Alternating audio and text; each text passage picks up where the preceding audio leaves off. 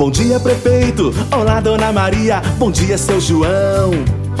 Começa agora o programa que chega em todos os lugares de Paragominas.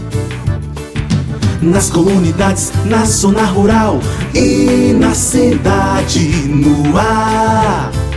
Bom dia, prefeito. Bom dia, meus amigos da cidade. Bom dia, meus amigos do campo. Vamos às notícias do dia de hoje, dia 14 de julho, terça-feira.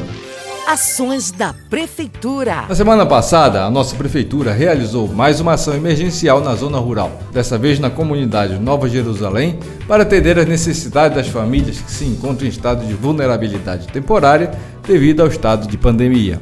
Na ocasião, foram atendidas 63 famílias, com um total de 109 kits emergenciais de gêneros alimentícios, higiene e limpeza. Além disso, também foi realizada na comunidade uma ação de saúde, na qual foram atendidas mais de 80 pacientes. Em uma grande ação integrada para levar os serviços de saúde também para a zona rural. Bom dia! Bom dia! Bom dia! Prefeito! A partir de hoje, o Parque Ambiental vai ser reaberto para visitação. O Parque Ambiental é um espaço da nossa cidade em que as pessoas sempre vêm relaxar, trazer seus filhos para lazer ou até mesmo fazer trabalho de educação ambiental.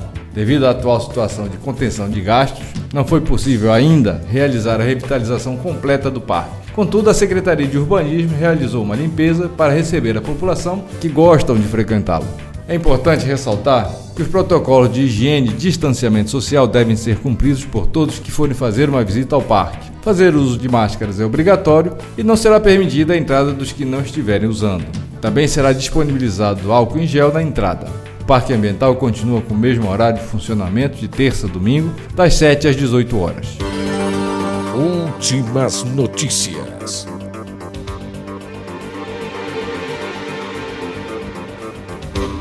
Foi aprovado o Plano de Arborização Municipal de Paragominas. Neste, estão disponibilizadas orientações de caráter geral para serem utilizadas na implantação e condução da arborização urbana do nosso município. Arborizar a cidade é um serviço importante, pois as árvores produzem sombra para pedestres, ciclistas, motoristas, veículos em geral e casas residenciais e comerciais. Também contribui para diminuir a temperatura nas vias e espaços públicos pela redução da insolação direta que é captada pela copa das árvores. Espaços verdes dentro da cidade ajudam na redução da poluição do ar, pois as árvores capturam o gás carbônico da atmosfera durante a fotossíntese. Diminuem a ação de ventos fortes e da enxurrada nas fortes chuvas, produzindo ainda flores que ajudam a embelezar a nossa cidade e frutos que servem de alimento para o ser humano e também para os animais. A prefeitura possui um viveiro próprio, onde são cultivadas as mudas, localizadas no Parque Ambiental Municipal Ademar Monteiro.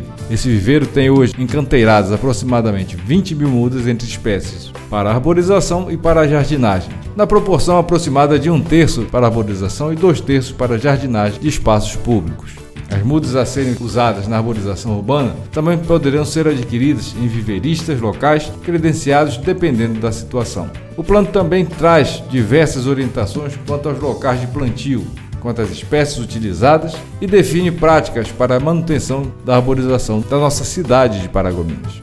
Lembrando que termina hoje a campanha de vacinação para gripe e sarampo. Se você ainda não se vacinou, ou alguém de sua família, procure o posto de saúde mais próximo de sua residência. Os postos de saúde da nossa cidade estão preparados para recebê-los de 7h30 às 12 horas e de 13h30 às 17 horas. Não deixe de se vacinar, aproveitando essa oportunidade. A vacinação é imprescindível para combater doenças que ameaçam a sua saúde. Bem, meus amigos, estas eram as notícias para o dia de hoje. Desejo a todos vocês um dia de trabalho produtivo com muita saúde e paz. Um abraço a todos e até amanhã, se Deus quiser. Em cada bairro, em cada canto, a prefeitura chega até você. É trabalho, é Paragominas.